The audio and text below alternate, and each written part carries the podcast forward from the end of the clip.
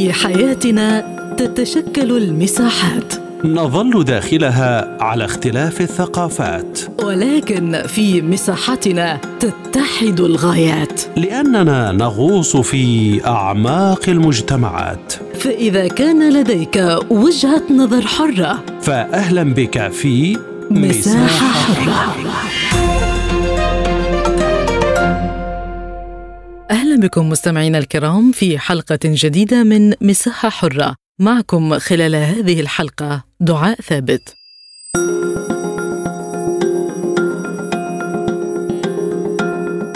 قالت وزيرة الخزانة الأمريكية جانيت يلين إن العقوبات الاقتصادية التي فرضتها الولايات المتحدة على روسيا ودول أخرى تعرض هيمنة الدولار للخطر مشيرة إلى أن الدول المستهدفة بالعقوبات تسعى إلى إيجاد بديل. وقالت يلين في تصريحات لشبكة سي إن إن الأمريكية هناك خطر عندما نستخدم العقوبات المالية المرتبطة بدور الدولار والتي بمرور الوقت يمكن أن تقوض هيمنته. وأضافت في مقابلة متلفزة بالطبع هذا يخلق رغبة من جانب الصين وروسيا وإيران لإيجاد بديل لكن الدولار يستخدم كعملة عالمية لأسباب ليس من السهل على البلدان الأخرى إيجاد بديل لها بنفس الخصائص. وأضافت وزيرة الخزانة الأمريكية أن أسواق رأس المال القوية وسيادة القانون في الولايات المتحدة ضرورية للعملة التي يتم استخدامها عالميا في المعاملات. وتابعت لم نشهد أي دولة أخرى لديها البنية التحتية المؤسسية الأساسية التي من شأنها أن تمكن عملتها من خدمة العالم مثل الدولار. وأشارت يلين إلى أن العقوبات هي أداة بالغة الأهمية خاصة عندما تستخدمها أمريكا وحلفائها لتحالف شركاء يعملون معا لفرض هذه العقوبات. وحول إمكانية استخدام الأصول الروسية المجمدة لإعادة بناء أوكرانيا أجابت وزيرة الخزانة الأمريكية أن على روسيا أن تدفع ثمن الأضرار التي تسببت فيها لكن هناك قيودا قانونية على ما يمكننا فعله بالأصول الروسية المجمدة ونحن نناقش مع شركائنا ما يمكن فعله في المستقبل. وكان وزير الخارجية البرازيلي قد قال عقب محادثات مع وزير الخارجية الروسي أن العقوبات المفروضة ضد روسيا لها تأثير سلبي على اقتصادات الدول النامية.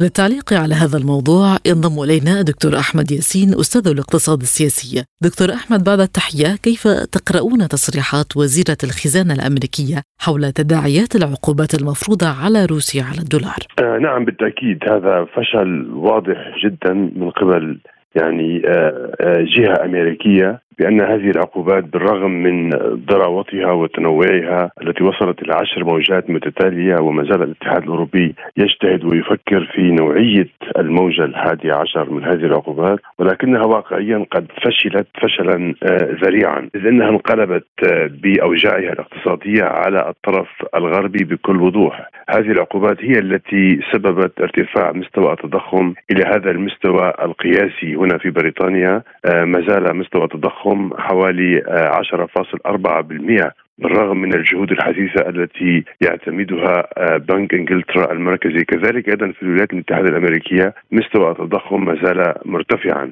وباقي الدول خاصة في منطقة اليورو. أما بالنسبة ل يعني التغير الذي بدأ تتوضح معالمه بخصوص النظام المالي العالمي وهيمنة الدولار نعم هناك يعني بوادر حقيقية بأن هيمنة الدولار بدأت تتلاشى وتتراجع قبل حوالي ثلاث سنوات كانت نسبة هيمنة الدولار على الاحتياطي النقدي العالمي تتجاوز وستين بالمئة حاليا دون الستين بالمئة وما زالت وما زال خط الهيمنة في حركة تراجعية.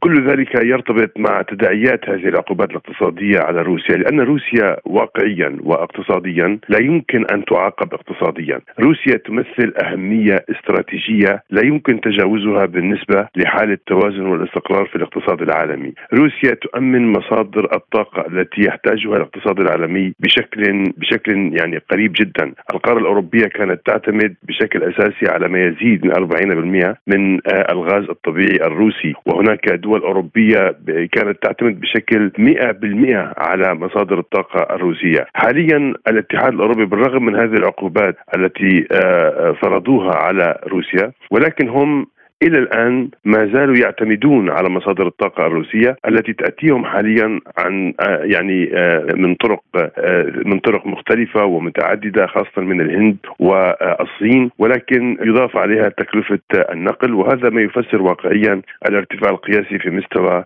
التضخم. حاليا القارة الأوروبية برمتها فقدت عامل الأمان والاستقرار بالنسبة لقطاع الطاقة لديها وهذا تطور جدا جدا خطير. كذلك أيضا من تبعات هذه العقوبات الاقتصادية التي تم فرضها على روسيا شهدنا تحركات متنامية وخطوات متنامية من قبل العديد من الدول لكي توقع اتفاقيات للتبادل التجاري عبر العملات المحلية. ومثل هذه الخطوة كانت يعني غير معهودة قبل فرض مثل هذه العقوبات على روسيا. حاليا البرازيل وروسيا البرازيل والصين وقعت مثل هذه الاتفاقية عن طريق تبادل العملات المحلية. كذلك أيضا هناك اتفاقية مشابهة مع الهند وأيضا مع جميع دول البريكس وهذا تطور جدا جدا خطير بالنسبة للمعالم التي تعودناها بخصوص النظام المالي العالمي. مجموعة البريكس تفوق في ناتجها الإجمالي المحلي ما ما تمثله مجموعة السبع.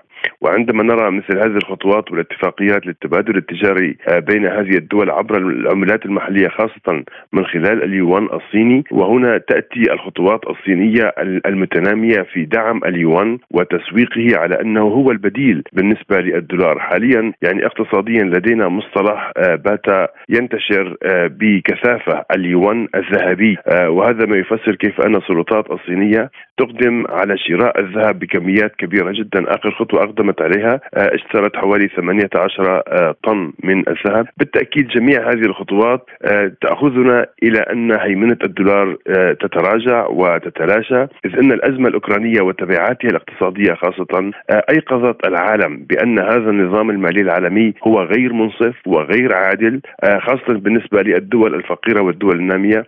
حتى بالنسبة للدول المتحالفة مع الولايات المتحدة الأمريكية بدأت يعني تتذمر وتغضب وهنا تأتي تصريحات الرئيس الفرنسي إيمانويل ماكرون عندما عندما أتى من عندما عاد إلى بلاده من الصين قالها بكل وضوح أن على أوروبا أن تفك ربط ارتباطها بالدولار وتتخلى تدريجيا عن هيمنه الولايات المتحدة الأمريكية. هنا يعني نأتي إلى نقطة فاصلة بالنسبة للتطورات التي يشهدها العالم حاليا.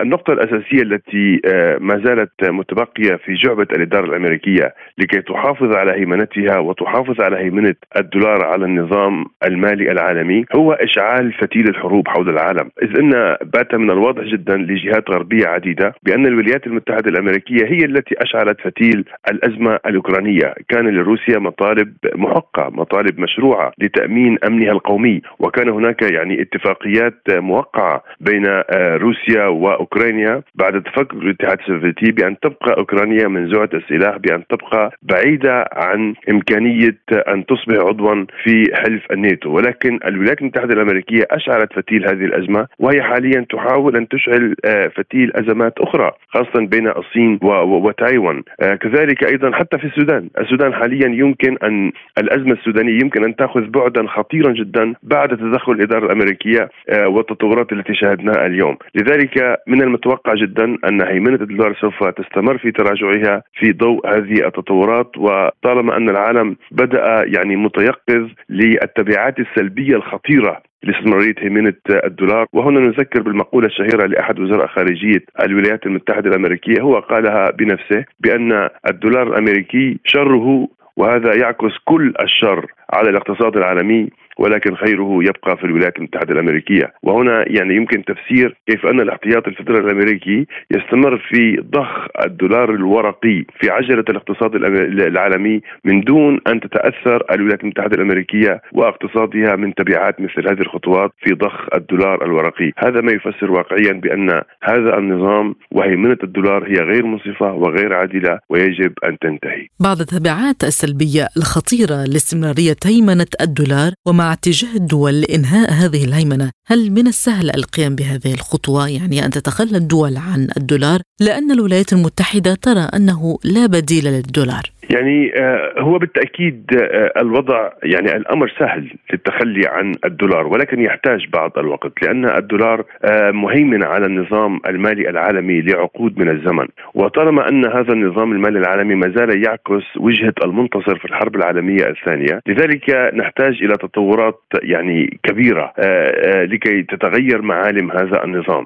وهذا ما تقدم عليه تدريجيا الصين. الصين أصبحت في موقع لا يمكن للولايات المتحدة الأمريكية أن يعني آه، تخفف أو أو أو تكبد يعني آه، جهود الصين لكي لا تنطلق أكثر وأكثر. يعني هنا نذكر بأن الولايات المتحدة الأمريكية تمكنت من تحجيم نسبة النمو التي كانت جدا كبيرة للاقتصاد الياباني. في تسعينيات القرن الماضي ووضعت اليابان ضمن حدودها الاقتصادية لكي لا تنمو أكثر ولكي لا تتقدم أكثر وتصبح قوة مهيمنة بالنسبة للولايات المتحدة الأمريكية. ولكن الوضع بالنسبة للصين أصبح مختلفا بشكل كامل. الصين أصبحت آه، ثاني أكبر قوة اقتصادية عالمية في خلال فترة زمنية قصيرة. أصبحت أكبر قوة تصديرية في العالم. كذلك أيضا الصين من خلال مشروعها لإحياء طريق الحرير آه، أصبح لديها تحت مظلة هذا المشروع ما يزيد عن 60 آه، بلدا. وسوف يكون بإمكان الصين أن تشجع وتحفز هذه الدول للتبادل التجاري معها من خلال تبادل العملات المحلية. كذلك أيضا الصين تقدم البديل الاقتصادي والمالي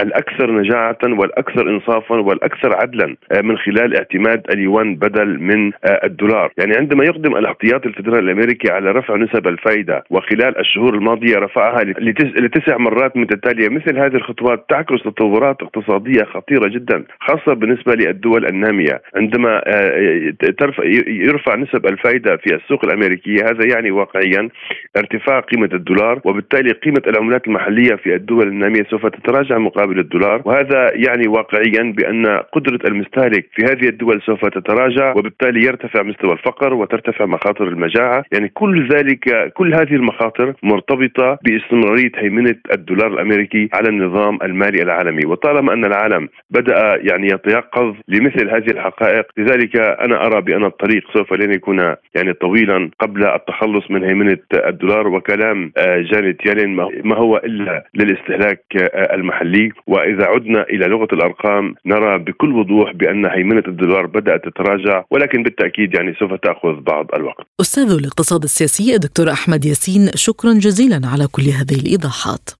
كما ينضم إلينا الدكتور وائل النحاس أستاذ التمويل والاستثمار. دكتور وائل بعد التحية، كيف يمكن أن تقوض العقوبات المالية المرتبطة بدور الدولار من هيمنته بمرور الوقت؟ آه، في البداية تحياتي لحضرتك وتحياتي للسادة المستمعين. هو طبعا جزء كبير جدا من المعاملات التجارية والمعاملات المالية وبالأخص داخل منظومة سويفت هتتأثر بنقصان كبير جدا نتيجة هذه العقوبات، فبالتالي العقوبات هتبعد جزء كبير جدا من هذه الموارد نتيجة هذه التجارة إلى الخزانة العامة الأمريكية أو على من يتملك الدولار أو من يحمل العملة الخضراء. فبالتالي هي لها تأثيرات صعبة تمام؟ وبالتالي هيأثر النهارده على قوة الدولار أمام آه، سلة العملات الأخرى. أو بنتكلم على ال Dollar Index زي ما شفناه انخفض من واحد تقريبا 15 لغاية ما وصل لمنطقة الواحد ثم عاود مرة أخرى في اللحظات الأخيرة إن هو يطلع تقريبا حوالي 1.01 تمام؟ ولكن في الفترات القادمة إذا حصل بالفعل تقليص لدور التجارة بالتعامل بالدولار الفترات القادمه أعتقد من الممكن إن إحنا ممكن أن نشهد مزيد من نزيف دولار إندكس أو ما معنى الدولار أمام باقي سلة العملات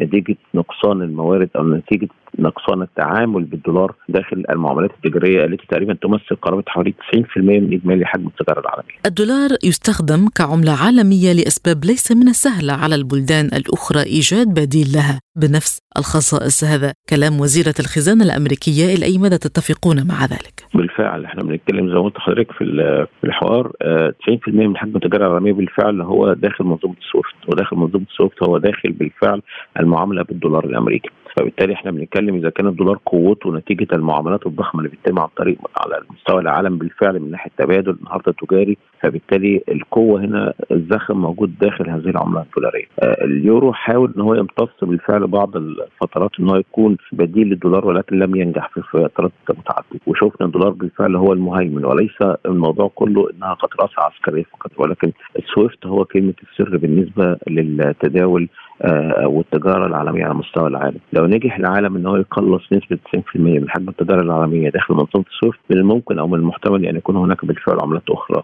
بديله تظهر آه، كأحد أنواع التبادل. شفنا الهيمنة ظهرت في فترة من الفترات عن طريق العملات الرقمية أو العملات المشفره من الممكن إنها تسحب جزء وشفناها إنها وصلت تقريبا لأكثر من التريليون دولار كحجم تداول نتيجة إقبال بعض المضاربين عليها أو بعض المقامرين عليها لكن لم تنجح لأنها ليست ذات إدارة مركزية أو ليست داخل البنوك المركزية. فبالتالي هزتها العنيفة جدا تعرضها لمزيد من النزيف. فبالتالي عاد مرة أخرى العالم للجوء إلى الدولار أو للجوء إلى الذهب. ولكن الميزة التنافسية للدولار إن أصبح الآن يحقق عوائد يعني النهارده اللي بيشتري دولار حتى أو يتمسك بالدولار أو حتى بأي أدوات دين حكومية أمريكية بالدولار من الممكن يحقق أيضا عليها عوائد وده يختلف عن المعاملات اللي هي البديلة اللي هي بنتكلم عليها زي العملات الرقمية المشفره أو حتى بالنسبة للذهب إن هم يقدروا إن هم يكتنزوا الذهب ويكون هناك غطاء نقدي لهذه الدول ثم إعادة مرة أخرى تداول بهذه العملات. دولار أمريكا حتى الآن هو الكينج هو الملك هو المسيطر الآن في حجم التجارة العالمية بنسبة 90% إذا ظهرت شيء آخر يقلص من هذا الخرم التجاري ربما أن يكون هناك عملات أخرى. اذا هل تتراجع أمريكا عن سياسة العقوبات لعدم تعريض الدولار للخطر؟ العقوبات لما بتيجي بتفرضها أمريكا مش على سبيل إنها بتطبق عقوبات هي بتطبق النهارده بعض الإجراءات الاحترازية على الدول التي ربما أن تسحب البساط من تحت أرجلها. لازم نفهم دي كويس. هي ما بتعاندش النهارده الصين كصين كقوة النهارده أمامها هي بتعارض النهارده الصين بتحاول إنها تبتدي تخلخل الصين داخليا حتى تتأثر حجم التجارة داخل الصين والدبات لتجار الصين. الناتج المحلي الصيني لابد أن يتأثر حتى يكون هناك بالفعل قوة وبقاء للناتج القومي الأمريكي أو المنتج الأمريكي أو الدولار الأمريكي. هو الصراع النهارده مش صراع سلطة عسكرية ولا حتى صراع قوة سياسية هو صراع النهارده تجاري بحت. فكيف اعرقل روسيا كيف اعرقل الصين؟ كل ما يتم النهارده على الساحة من عقوبات اقتصادية أو بعض النهارده المحاذير السياسية أو الكلمات المترامية من هنا وهناك هي على سبيل خلخلة اقتصاديات هذه الدول. حتى يكون بالفعل الاقتصاد الأمريكي هو الاقتصاد الأقوى أو الاقتصاد الراسخ حتى يقدر إن هو يحقق معدلات نمو ويقدر إن هو يقلص المزيد من التضخم اللي أمريكا ماشية في صورة إنها بتحاول إنها تقول للعالم أنا بعالج التضخم ولكن هي بالفعل بتعمل زلزال ضخم جدا. للعالم بالكامل نتيجة غلق أسواق الدين اللي عايش عليها العالم. بالكامل أو نتيجة إنها بتقوي النهارده الملاءة المالية الموجودة داخل الولايات المتحدة الأمريكية. شفنا بعض القرارات اللي حصلت في الثلاث بنوك الأمريكية سواء بنك سيليكون فالي أو بنك فيرست أو حتى بنك سيجنتشر. كل البنوك دي كلها بالفعل كانت هزه لاقتصاديات الشركات المتوسطة والصغيرة شركات التكنولوجيا حتى شركات العملات الافتراضية أو العملات المشفره كل العالم النهارده الموجود داخل منطقة الشرق الأقصى أو الشرق الأدنى أو حتى الشرق الأوسط اتأثرت سواء عن طريق الصناديق الخاصة بتاعتها بال venture أو صناديق ال private equity أو حتى بالنسبة اللي إحنا بنتكلم عليها صناديق التحوط وما شابه ذلك من بعض هذه المؤسسات لن يظهر هذه التأثيرات في هذا الربع ولكن سيظهر في الربع القادم فبالتالي إحنا بنتكلم أمريكا تصنع زلزالا اقتصاديا يهز هذه الدول عن طريق العقوبات عن طريق بعض القيود التي آه الاحترازية اللي بتحاول إنها تقوي اقتصادها على حساب اقتصاديات الدول الأخرى. ما حجم التأثير السلبي للعقوبات المفروضه ضد روسيا على اقتصادات الدول النامية؟ بص هقول لحضرتك على مؤشر بسيط جدا اتفرجي على الدولار اندكس مؤشر الدولار امام باقي العملات. هو ده تقريبا الحجم اللي إحنا بنتكلم عليه. طول ما أنا الدولار بتاعي فوق المنطقة بتاعت ال 100 نقطة يبقى أنا النهارده بتكلم على الدولار الامريكي هو قوي حتى الآن. تمام. طول ما أنا بتكلم النهارده أصبحنا عندنا قصاد آه اليورو وهو العملة المنافسة الأخرى أمام الدولار بنتكلم إن هناك بالفعل كان عندي انخفاض حاد في الدولار أمام اليورو ثم عود مرة أخرى قوته ثم أصبح في منطقه متوازنه هي 1.0 تسعة كل الأرقام دي كلها بتدل إن هناك بالفعل محاولة أمريكية للهيمنة بدون تأثير لاقتصادياتها. شفنا حجم الناتج العالمي شفنا حجم الدين العالمي انخفض من منطقة 305 وصل 305 مليار دولار وصل النهارده لقرابة منطقة ال 290 مليار دولار. يبقى نجحت أمريكا النهارده دون تأثيرات داخلية بتقوي اقتصادياتها على حساب الدول الأخرى. يبقى إحنا بنتكلم مهما كانت التصريحات إن أمريكا ربما تنهار ربما الدولار سيكون هناك بالفعل مزيد من النزف للدولار. لا أنا شايف العكس بصراحة. أنا شايف الاقتصاد الأمريكي عمال بيقوى داخليا الملاءة المالية لمؤسساته التمويلية والقطاعات المصرفيه بتاعتها بتزيد يوم عن يوم عن طريق إنها بتسحب النهارده كل أدوات الدين الموجودة في العالم كلها مقترض ويحقق معدلات نمو على حساب المصارف الأمريكية وعلى حساب المؤسسات الأمريكية. الآن أمريكا تسحب كل ما لديها من أموال من الخارج حتى لا تتعرض ل 2008 مره أخرى اذا النتيجة والمحصلة هو بالفعل قوة الاقتصاد الأمريكي وليس ضعف هذه التطورات إلى أي مدى تدفع دول البريكس لإنهاء هيمنة الدولار؟ وتطوير عملتها البديلة لاستخدامها في التجارة. دول البريكس مش هنقدر نقول إنها بالفعل لها حجم كبير جدا من حجم ناتج مش هنقدر نقول والله إن آه، حجمها تقريبا قرابه حوالي 40% إنها ضعيف جدا. ولكن هل تقدر دول أو مجموعة البريكس إنها تحقق التكافل ما بينهم وبين بعضها أو التوازن ما بينهم وبين بعضها أعتقد لا مش هتقدر تحقق التكافل ده. ولكن ممكن أن يكون لك اقتصاديات بالفعل آه تظهر نتيجتها بعد 20 أو 30 سنة. واخد بالك؟ وهو بعد تعرض الولايات المتحده الامريكيه داخليا لمرحلة التفكك وهو الضعف الحقيقي للاقتصاد الأمريكي إذا حصل تفكك للولايات المتحده الامريكيه لأن أمريكا ممكن إنها تعيش لمدة تقريبا حوالي سنة وثمان أشهر بعيد عن العالم بالكامل بدون أي نوع من أنواع الاستيراد. من العالم بالكامل. تقدر إنها تعيش داخليا وتقدر تعمل انها تصنيع وإنتاج وزراعة وكل ما تحتاجه النهارده أمريكا أو المواطن الأمريكي بالفعل. ولكن مجموعة البريكس لا تستطيع ذلك. لأن أمريكا النهارده لا تعيش على الاقتصادات الاخرى ولكن الاقتصاد أو مجموعة البريكس تعيش على الاقتصادات الاخرى فإذا آه لسه بدري جدا إن إحنا نتكلم على مجموعة البريكس انها تحقق اكتفاء أو نقدر إن إحنا نقول والله أصل مجموعة البريكس هي البديل في هذه اللحظات للولايات المتحدة الأمريكية لأن نخلي بالنا آه كويس جدا إن مجموعة البريكس هي دول عريقة قديمة. تمام الولايات المتحدة الأمريكية لسه عمرها جديد فبالتالي مجموعة بريكس هي محملة بالفعل ببعض المشاكل الداخلية من نوع من أنواع المشاكل العرقية ومشاكل قبائلية وما شابه ذلك من بعض هذه المشاكل ودي تقريبا هتعوقها الفترة القادمة لأن ممكن أن يتم عن طريق أحد أدوات اذرع الولايات المتحدة الأمريكية تحريك هذه المشاكل داخل هذه الدول فبالتالي ترجعها للخلف ولا تجعلها تتقدم إلى الأمام. أستاذ التمويل والاستثمار الدكتور وائل النحاس شكرا جزيلا على كل هذه الإيضاحات. كما ينضم إلينا أستاذ الاقتصاد الدكتور محمد البهواشي. دكتور محمد بعد التحية هل تعني تصريحات وزيرة الخزانة الأمريكية اعترافا أمريكيا بفشل العقوبات المفروضة على روسيا ودول أخرى؟ في البداية برحب بحضرتك والسادة المستمعين. طبعا النهارده العقوبات اللي تم فرضها من خلال الأمريكا ويمكن الاتحاد الأوروبي بالتعاون مع الولايات المتحدة الأمريكية على على روسيا طبعا لا لم تؤتي بثمارها وان إحنا بنشوف النهارده اللي بيدفع ثمن هذه الفاتورة بشكل مباشر الاتحاد الأوروبي لارتفاع تكلفة المدخلات اللي بيستخدمها الاتحاد الأوروبي سواء في النفط والغاز والحبوب. والخزانة الأمريكية النهارده بتشوفها إن هي بتعاني من عدم قدرتها على سداد ديونها وبتطالب الكونجرس برفع سقف حد الدين. طبعا دي كلها مؤشرات بتقول إن في رد فعل عكسي للعقوبات اللي تم فرضها على على روسيا اللي طبعا النهارده بنشوف التجمع البريكس وهو بيلاقي نجاح وفكرة النهارده انضمام العديد من الدول لهذه المنظومة. الفكرة يعني بنقول سحب السجادة من تحت قدم الدولار لخلق نافذه للتبادل بالعملات المحلية للدول البريكس. فأعتقد كل هذه الأمور طبعا بتنذر بخطر كبير جدا على الدولار وبنقول إن هيمنة الدولار في تراجع كان إحنا بقالنا فترة بنشوف إن الدولار يعني في مؤشرات بتقول إن الدولار بيتراجع قوته قوته الشرائية بتتراجع فده كلها بالمؤشرات بتقول إن العقوبات الاقتصادية لم تؤتي ثمارها زي ما كان رسمتها الولايات المتحدة بل بالعكس أثر بالسلب على على قوة الدولار وعلى هيمنته اللي ابتدت تتراجع على العالم يوم بعد يوم. إلى أي مدى يمكن أن يدفع ذلك واشنطن لمراجعة سياسة العقوبات بشكل عام؟ إحنا الموضوع هيبقى بشكل سياسي أكثر منه اقتصادي. طبعا فكرة التراجع أعتقد إن هي مش مش هتبقى واردة في يعني في الوقت الحالي. طبعا الأسباب سياسية أكثر باكثر منها اقتصادية. لكن طبعا الوضع الاقتصادي اللي بيزداد يوم بعد يوم في بشكل معاكس على رغبة الولايات المتحدة الأمريكية إن بتشوف حالة التراجع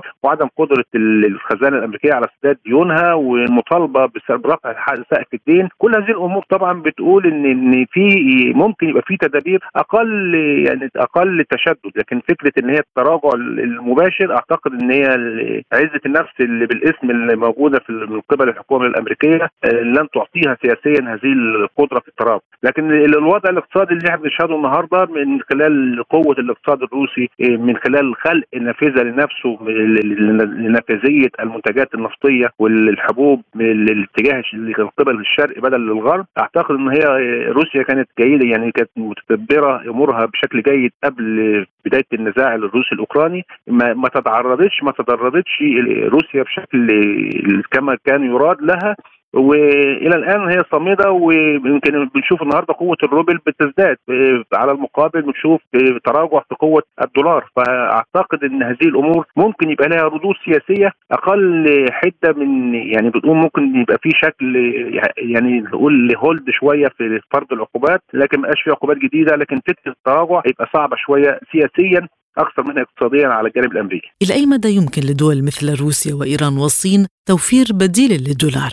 هي النهارده تجربة البريكس كانت النواة اللي لقت نجاح كبير جدا في ظل الأزمة الروسية الأوكرانية. النهارده فكرة التبادل بالعملات المحلية اللي وخلق يعني لكشف عن المزايا النسبية لكل دولة عن التعامل التعامل المباشر مع الدول الأخرى. أعتقد إن هي ستلقي نفاذية وستلقي قبول في الفترة القادمة يمكن أكثر تحديدا. فكرة التخلي عن القطبيه لأن فكرة التخلي عن القطبيه وسيطرة وسيطرة وهيمنة الدولار اللي, أنا يعني بعتقد إن هو النهارده هي فكرة دعائية أكثر منها اقتصادية يعني النهارده المفروض الدولار يكون ليه ما يغطيه من الذهب هو ده مش موجود بالفعل النهارده الدولار هو متسبب في التضخم العالمي يمكن قبل الأزمة الروسية الأوكرانية اللي تسببت في تضرر سلاسل الامداد والتوريد وتسببت في رفع معدلات التضخم خلينا نقول إن الدولار كان هو الأساس في رفع معدل التضخم في الأساس لزيادة السيولة الدولاريه على مستوى العالم والسياسة التشددية اللي اتخذتها أمريكا لمجابهة معدل التضخم العالمي أدى إلى زيادة معدل التضخم وليس العكس. النهارده رفع الفدرالي الأمريكي لسعر الفايدة باستخدامه السياسة التشدديه اعتبر إن العالم كله قرى تابعة للولايات المتحدة وانتقلت رؤوس الأموال من الدول الناشئة إلى الاتحاد للولايات المتحدة الأمريكية بحثا عن أسعار الفائده المرتفعة أدت إلى ارتفاع أو ارتفاع قوة الدولار بشكل كبير وعلى غير الحقيقة وعلى غير